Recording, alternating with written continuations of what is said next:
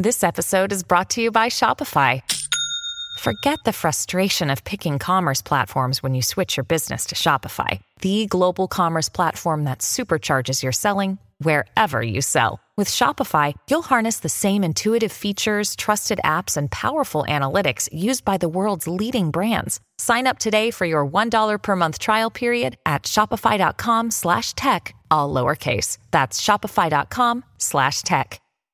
People are going to lose their minds. This is a moment in history unlike anything humanity's gone through. It's a very different world for humans to come take a step back and see the broad picture, which is the way all these technologies are interlinked. Because this is all about exponentiality, and humans can't think in exponential terms. How consequential do you want to say machine intelligence is? It's almost certainly as consequential as writing. How long did writing take to disseminate through the human population? You know, hundreds, thousands of years. And we're dealing with it now on a scale of months. But in this kind of world, you're compounding 100% growth every year, and the numbers become astronomical. AI is going to spot patterns in the world that were just completely invisible to us. Even if you think that the AI and the robots are your demise, you might as well bloody invest in them and make some money out of it. If not, you're just going to be angry man shaking your fist at the clouds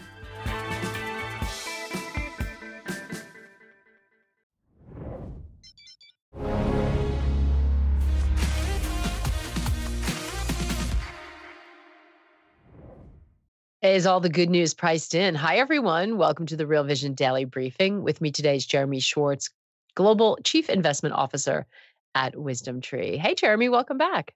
Maggie, thank you so much for having me. So, um, November was a huge month, and we started off December in similar fashion. We had a big rally in stocks, in bonds, the 10 year yield now at 4.22%. Gold was up, crypto is up. Before we jump in and I get your thoughts, I just wanted to play some highlights from some conversations we've been having all week as we discuss what's driving this momentum. Let's have a listen. They have not achieved their inflation outcomes, but we are very much making progress towards that outcome from their perspective. And not only are we making progress towards that outcome from their perspective, they're going to have to revise down their 2022 inflation projections, which may, just from a base effect perspective, cause them to revise down uh, their 24 and 25 uh, inflation projections. You know, if you Powell, things look pretty good right now. I mean, you you, you know you've pulled out that that soft landing. Um, unemployment is, is still very low. The stock market's almost at a record high. Inflation has gone all the way from nine percent to to three and a half.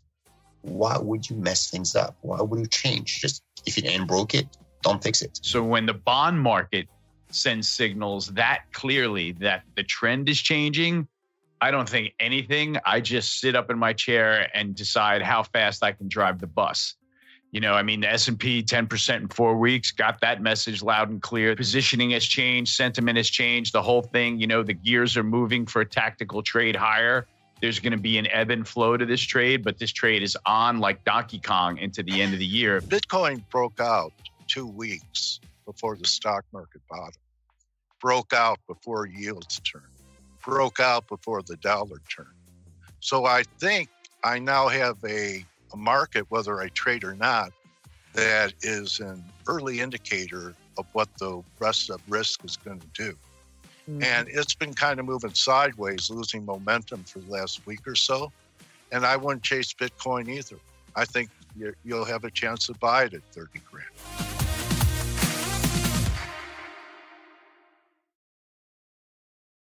Yeah, so very interesting. I mean, there uh, uh, there has been uh, that the November move was really powerful, Jeremy. But you know, to see December step right in with this month, what's your sense? Are you surprised to see investors coming out of the gates right away and resuming that rally in stocks and bonds?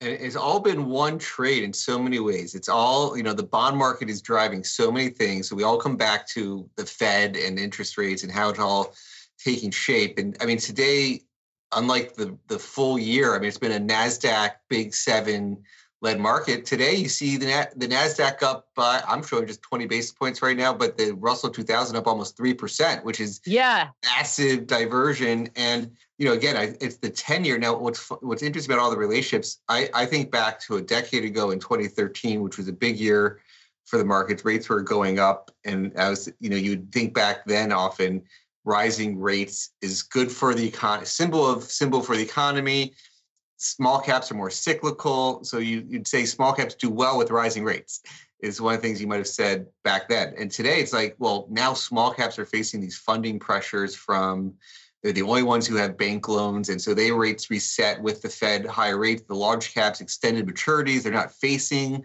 the brunt of all these higher rates from the Fed. So only the small caps do it. So rates go down, small caps fly, you know, which is yeah. basically what you started to see a little bit. Um, but, you know, I, there could be a lot of catch up in small caps. I mean, they are definitely not, you, you hear everybody, the 493 versus the Magnificent Seven the valuations are much more supportive to small caps. But the question is, will the economy hold up? Will we have you know earnings hold up next year for them? Right? So that, that's the big question. of if you have a falling rates because the economy is slowing down, you know that's not as, as positive.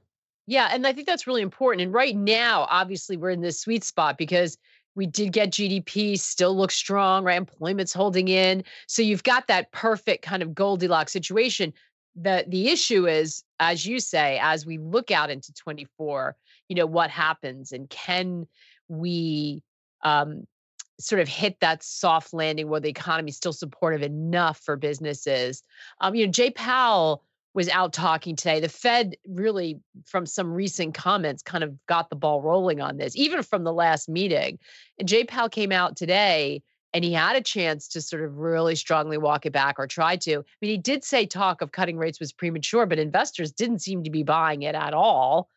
Um, what what should we be expecting from the Fed and rates? I mean, it, it is is the market pricing in too many easings right now? I mean, they're disregarding verbally what the Fed saying. How do you see the rates and inflation situation? If you look out to December next year, Fed funds futures, you get a sense of how many cuts the market is starting to price in. And actually, if you just look at the pricing of the Fed fund futures, you'd say they're starting to think of five cuts for next year. Now, one of the things uh, my mentor and senior economist at WisdomTree, Jeremy Siegel, often says is you can't just look at the rates because people buy these f- futures as a hedge on something bad happens. And so if something bad happens, they have to cut rates a lot more. And so the actual, if you say like, what does the market actually think the Fed's going to do? It's probably more like three to four, and then you have this other 25 basis point that's sort of like this hedge for something going bad factor that's sort of pushing up the that pushing those rate cuts higher just because it's a good hedge asset. But you know, I we we'd say it's appropriate for them to be cutting. Uh, we've been talking about the disinflationary trends we see in our data. We, we've been calculating this alternative inflation metric that factors in some more real-time housing data. And you know, one of the things is, you know, the headline inflation. When they were first saying inflation was much transitory in 2021, you got up to eight percent CPI. Our numbers were like 13 and a half percent because of just what was happening in housing. Then our numbers started crashing, you know, much faster than the official numbers. Uh, and you're hearing some people talk about, right, well, what's what are we doing in this? Is we're just playing more real-time shelter and you have people like Austin Goolsbee saying, "Hey, the all of inflation boils down to what happens in housing and shelter," and and that's what we're showing in this chart is how much lower we got down to almost a zero handle on headline inflation. You know, the official numbers were three two. We're showing two two, which is right, basically at the target. Uh, I think the trajectory, the path for the official numbers are to keep coming down. Although you'll notice my number hooked up a little bit. yeah. yeah. Know, what's up with that? it went off those. If you, we have we have a chart on core inflation also, if we want, if we want to show that one, um, you know, this was this was showing um, you know, we got up to four percent on you know we're down to four percent on core inflation. Our numbers are on two and a half percent. Um, you know, I, I think the the dynamic is the shelter inflation. You know, what we're doing is we're substituting Case-Shiller housing data, and you got Case-Shiller housing data in again, and you know, with seven, eight percent mortgages, you might have expected more softness. I mean, there was a time we got seven months in a row of negative housing prints. And, you know, so we were showing much cooler numbers for the shelter inflation. Our number has hooked higher, um, so it's not quite as low, but we think the traditional metrics will come down. I mean, it, it we, we do think that there is softening in housing. But that is one of the key things we're watching is is will our number keep going higher? Because uh, certainly off the lows from where our number was just a little little time ago. Well, and I think that speaks to one of the concerns out there that people have had is okay, the inflation's finally moving lower, but are we going to have this second wave of inflation that comes, especially if the economy stays somewhat robust? It's like that's the argument of the inflationistas out there, if you will. Yes. Well, and we're also saying do not stick to that narrative from the Fed. The Fed, that is one of the biggest risks to the market, is that the Fed sticks to we're going to have the stop and go inflation of the 70s. And they what we call the false narrative of the 70s is hey, we had these big issues um, where we tight we loosened too quickly. Now, you know, why do we say it's a false narrative? Um, during the 70s, the money supply kept growing 10% a year the money, you know, when you think about what the money supply should grow, we like to think of four to five percent, and really five percent as the magic mon- magic number for money supply to grow. And why? Where do we come up with that? Money supply should be approximating equal to inflation plus real growth in the economy. So if you have two to three percent real growth, two to three percent inflation, that gets you to five percent. Why did we have the surge in inflation? Well, you had the money supply grow forty percent during the pandemic. All the efforts that the government did, they flooded the system with money, and the Fed gave the government the money. Um, they, you know, if they the Fed didn't do all the buying of, of assets that they did, interest rates would have gone up much higher. And so, in, in some ways, the Fed did accommodate. People started giving Powell credit for getting inflation back down. I say, well, no, he sort of like you you crash into somebody and then you take them to the hospital. Like they did create the inflation.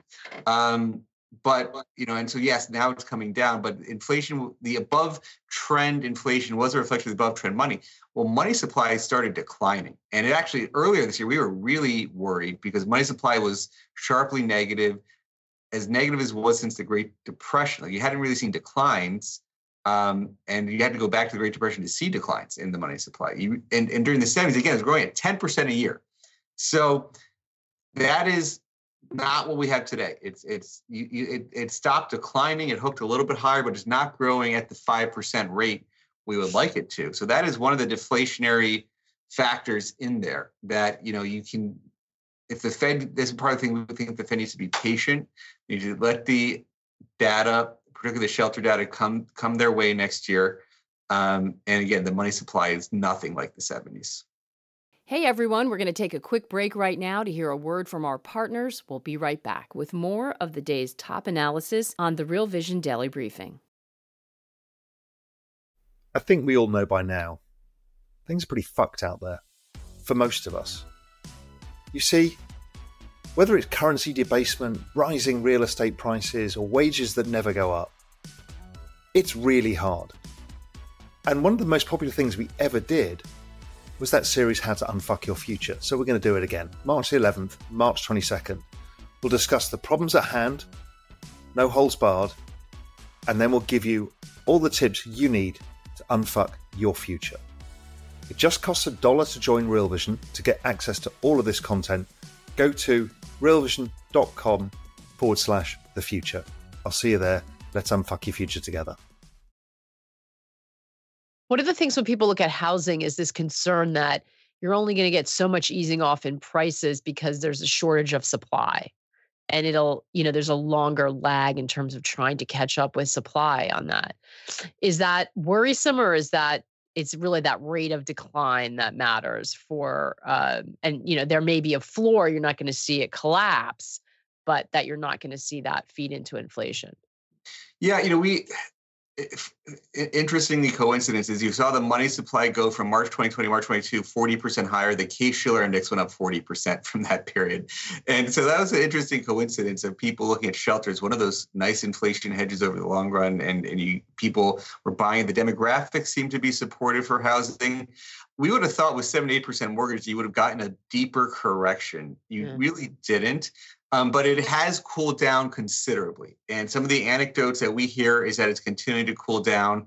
But yes, that supply constraint is what you hear all the time people trying to justify price. And people say, oh, they know they're going to refinance eventually, so they don't care about paying the 7% mortgage. And there's some truth to that. If I was advising friends to say, yeah, you know, the mortgage rate, you're probably going to get a chance to, to refinance much lower. So you don't have to be overly concerned. And so I, I, all that narrative does make sense. We didn't think you had to erase all the gains in housing, You would have thought you might come down 10% off the highs.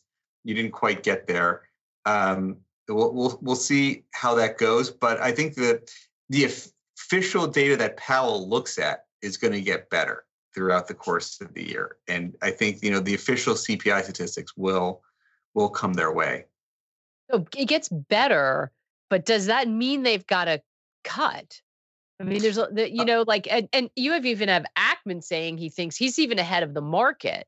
Bill Ackman coming out and saying he thinks so clearly he's concerned of a more serious yeah. slowdown. So maybe well, the question isn't do they cut is where's the risk that things slow down markedly from here?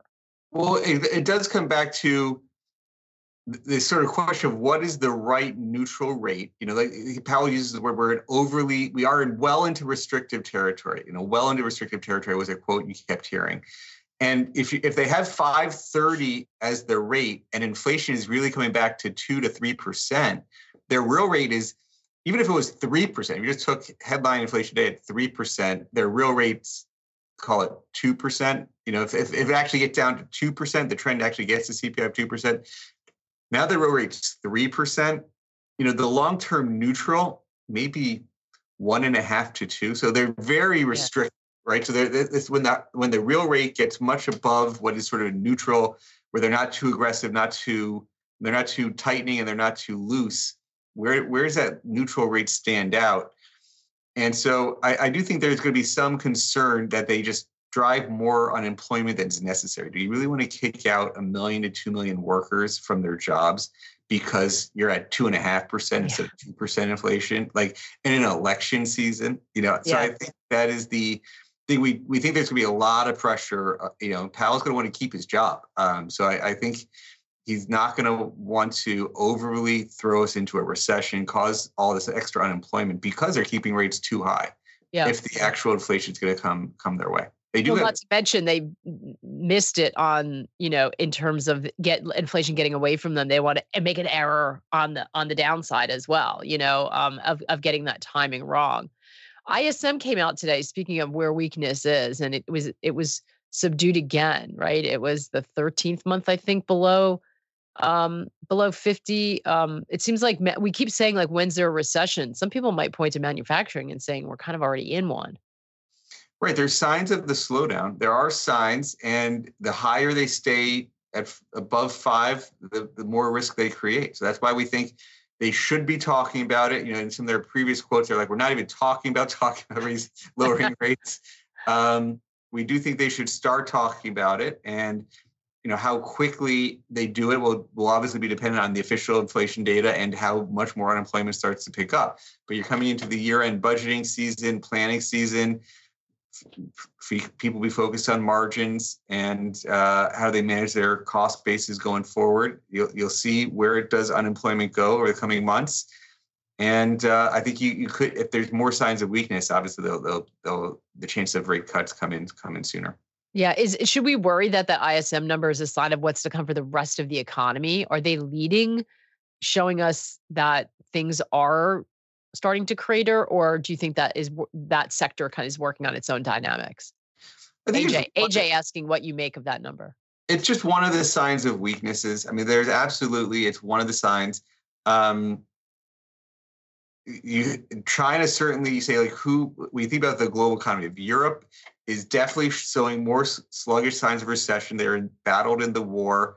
They've got all sorts of issues in, in Europe, but not a lot of strong growth in Europe. You have China, who's dealing with its real estate crisis.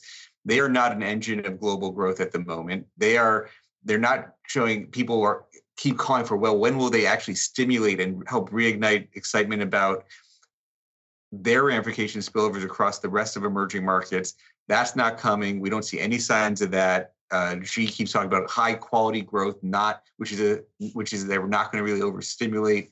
So you don't see China taking the the growth baton. Europe's not taking the growth baton.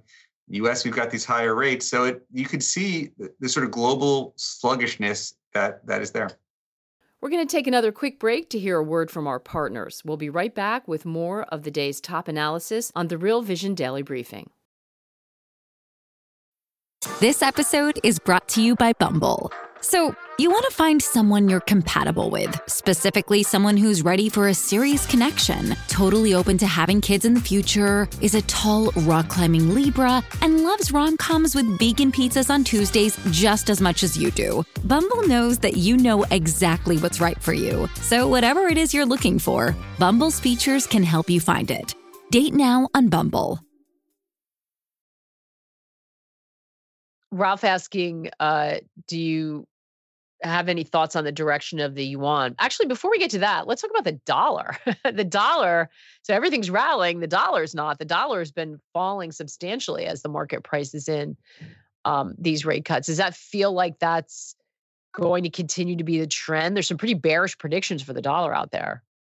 Well, I, I think a lot of well, you see today again. I come back to it's all one trade. It's like what's happening to the ten year is is coming into all these markets. So you know, got the yen to the, the Japanese yen. You're getting to 151, 152, and the ten year was approaching five percent. We've come off 80 basis points. So you know, there's just less of that carry trade in treasuries versus their own local market. The euro at 108. I mean, I've talked to some people who think the euro should be fair value at 90 cents. And so, you know, I, I don't know if the, the, euro could keep rallying um, just be off of the, the weakness from the Fed. Um, I mean, you, do, you definitely see gold as one of those hedges against the dollar doing very well. But again, I think that's tied to the low rate phenomena that there's less of a competition for gold with, with, with some of these things. So uh, it all comes back to what happens to this 10 year is going to drive these other markets. Going to be it could pressure stocks. It could pressure the dollar. Could go back in the other direction if the ten year were to start rising again. Which has really been the case all year, right? I mean, that's where the volatility's been, and that's what that's what's been leading. So you um, sent over some interesting charts, uh, oh, a, a, a sort of scorecard of 80 ETFs. I think this is really interesting because one of the questions we get is okay, so we're if we're in a new regime now, what's going to work as we head into 2024, right? Like what, yeah. where do we want to be positioned or where do we, what do we want our portfolios to look like? So what what is this telling you in terms of performance and what that might indicate for 2024? So I, I, showed sort of top and bottom, so top five and bottom five. We could look at both of them. But in terms of what was at the leaderboard this year, it was AI driven stocks. So things like a cybersecurity ETF or cyber, uh, then US quality growth. This is where you're positioned the Magnificent Seven stocks that QGRW sort of quality growth selection had all the Magnificent Seven as their top weights. The way we select for profitability and growth rates got all seven of them. Uh, but then you get Japan, actually, two Japan funds trading like AI stocks. You know, and you have value investors like Buffett who's been buying Japan I still think Japan is one of the cheapest markets globally. I think it's benefiting from moving away from China. I actually think Japan and India, if you're sort of a global investor, are benefiting from the pivot away from China. Um, but I do, I do sort of joke that you get these value stocks in Japan trading like AI because the other three ETFs on this list is one is a pure pure AI fund and one is cyber tied to all this tech world, and then one's Magnificent Seven that's benefiting from all AI. So I'd say if anything, I'm I'm bullish on Japan on the what's continuing leaderboard. I mean, I think the the valuations are the most supportive for the future. If I go to what's not been working, it's you have high dividend US stocks on the list. That's DHS. The sort of traditional value has been down um, when you saw sort of that those AI quality growth up 40. So just a huge dispersion from value versus quality growth. I like the value stocks is a little bit more, well, certainly more reasonably priced or 10 PEs on that high dividend basket. To me, that's I think uh, for people playing a little bit of the the long term value rotation, mean reversion. Uh, that's to me one of my favorite ways of expressing that. Even though it was negative this year, I think that's part of the reason to look at it for next year. Uh, China was on the negative side, big negative this year. I'm not buying the value trade on that one per se. I think that uh, I do a podcast every week on, called Behind the Markets on, on Sirius XM 132. Uh, I'll be playing actually right after we get off at five o'clock again if you're on Sirius. But we talked with uh, a woman, Liza Tobin. She's from a group called SCSP.ai, Special Special Competitive Studies Project. It was funded by Eric Schmidt. Oh. And they oh. focus a lot on AI and the competition with China. They want to see can they bring back high tech to the US and try to make the US as competitive as it possible in this sort of global competition, but particularly with respect to China, particularly with respect to AI. Uh, and it it just feels like the tension with China is going to be there for a long time. And you, so you have the their own economic issues, you have the geopolitical side. It, it, I think we're going to go from talking about all Fed to all talking about geopolitics as we look ahead over the coming years.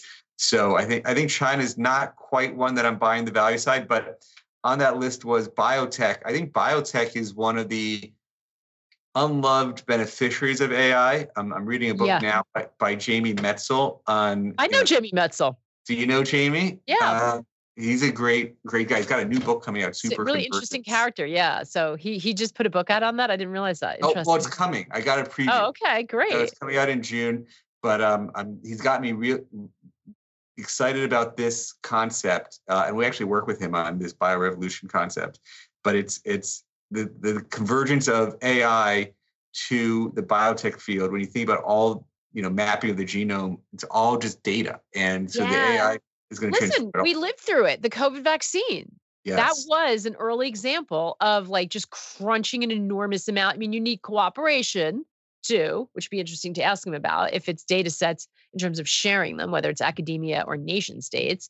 Yes. But you know, like that that that opened a door about what would be possible if everyone got together and decided they wanted to do that. And so that that is the power and add quantum computing on that. Super, super interesting idea. Yeah. So I, I I look at it being down last year and being on the list of the top worst performers, I think of that as just, and it's been down three years in a row. So biotech's been down three years in a row. And so why I has think, it been down so much, Jeremy? Well, there was obviously a lot of excitement, and they were sort of the ultimate COVID play. So there was a lot of move that came from that, and then see people have just been taking it off, and they've been moving their growth money elsewhere to this other yeah. traditional AI stories. But and and and yes, the the speed you can innovate in just software and things like the LL, those ChatGPT and all these things that people are seeing tangibly. It's harder to see the research that takes a long time to develop and it's one drug at a time. But you have to go through FDA and some of the other regulatory time, but I think yeah. it's it's meaningful. Like, so if you had to say where is AI going to have a real yeah. impact for the next 10 years, this is the space I have actually a lot of confidence in. Um, that's so, so think- interesting. That's really that's a really interesting thought. I have to say. I want to go back, flip back to China for a second.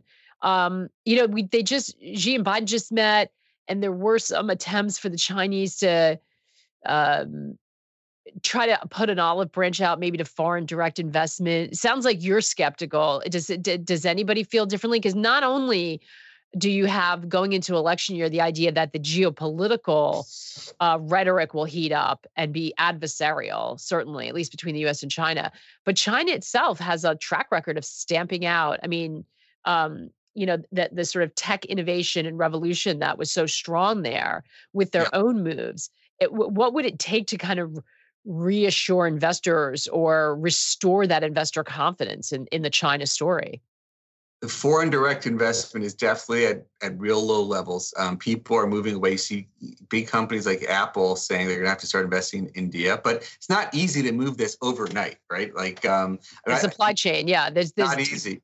I mean, what's fascinating, you had, uh, I'm sure a lot of our listeners here saw on, on on Twitter Elon's conversation with with Andrew Ross Sorkin this week, where he talked about, you know, um, after Tesla, he thinks the next nine of the 10 largest car companies might come out of China. Just how strong the competition in China is. And they're actually going up the value chain and not just producing low cost you know t-shirts they're actually producing some real high quality stuff well and they cornered the ev the battery market is you know that's that's key to that right and and the supply chain but will they will they be able to will the environment be such that they can export that globally? Will people let them into the markets in the way that will enable them to be a force outside of China? Yeah, well, I think Europe is more likely than the U.S. Um, I think you know the, the U.S. has took some actions. There's actually executive order right now to study a few critical areas like artificial intelligence, quantum computing, um, and and so there. Now there was thoughts that we that we would do more. We're trying to restrict some of the private investments, uh, a lot of the there was a big there was a big news item where Sequoia was having this venture capital or private capital fund that was going to put like $3 billion into tech, like AI tech, semiconductors that essentially they viewed as funding our enemies. And, you know, the government was saying, oh, we shouldn't do that. And then the question was, was going to go from private companies to public companies. And mm. I had mm. that they might make it tougher to invest in some of these companies because um, you had all these sanctions with Russia. You sort of have this memory yeah. of, of what, what happened there. And you know, China is not like Russia was. I mean, Russia was a small weight in traditional emerging markets portfolios. China got up to 40% of the MSCI index. Now it's around 30 after the big pullback. But could they make it more difficult? Um, you know, Biden has they did do this executive order. They did talk about making it harder. There, it's it's out there for public comment right now. Um, but Biden's been sort of going along with the European lines. He's trying to make it a global approach and going what what does our European allies want to also do so that we're not being an outlier there. The question will be if you get a Republican in, if Trump comes back, is that going to make it tougher on China in some way? Uh, so let's see. I mean, I, I just, yeah. I, there's definitely, it's not a crystal clear case on um, those tensions ameliorating over the next 12 months. Yeah, and it's going to and and you know, as always in an election year anywhere, but certainly in the US. By the way, I think next year is a massive election year everywhere. I think there was I saw I think I saw a stat that there's an enormous amount of elections going on. Um, the the the difficult part is often separating the rhetoric from policy, because campaign rhetoric is something very different than actual legislation, law, or executive order, and that's thrown off investors certainly globally in the past when they hear things being said like do, are they actually then put into effect that's going to be tricky for us all to navigate a lot of really interesting stuff love bringing up um, the value rotation and the biotech um, conversation jeremy that was really interesting it was great to see you thanks for being on with us well thanks for having me have a good weekend here thanks for having me here Absolutely. And thanks to all of you. Hope you enjoy your weekend. We will see you next week. In the meantime, take care. Good luck out there. People are going to lose their minds. This is a moment in history unlike anything humanity's gone through. It's a very different world for humans to come. Take a step back and see the broad picture, which is the way all these technologies are interlinked. Because this is all about exponentiality, and humans can't think in exponential terms. How consequential do you want to say machine intelligence is? It's almost certainly as consequential as writing how long did writing take to disseminate through the human population? You know, hundreds, thousands of years. And we're dealing with it now on a scale of months. But in this kind of world, you're compounding 100% growth every year, and the numbers become astronomical. AI is going to spot patterns in the world that were just completely invisible to us. Even if you think that the AI and the robots are your demise, you might as well bloody invest in them and make some money out of it. If not, you're just going to be angry man shaking your fist at the clouds.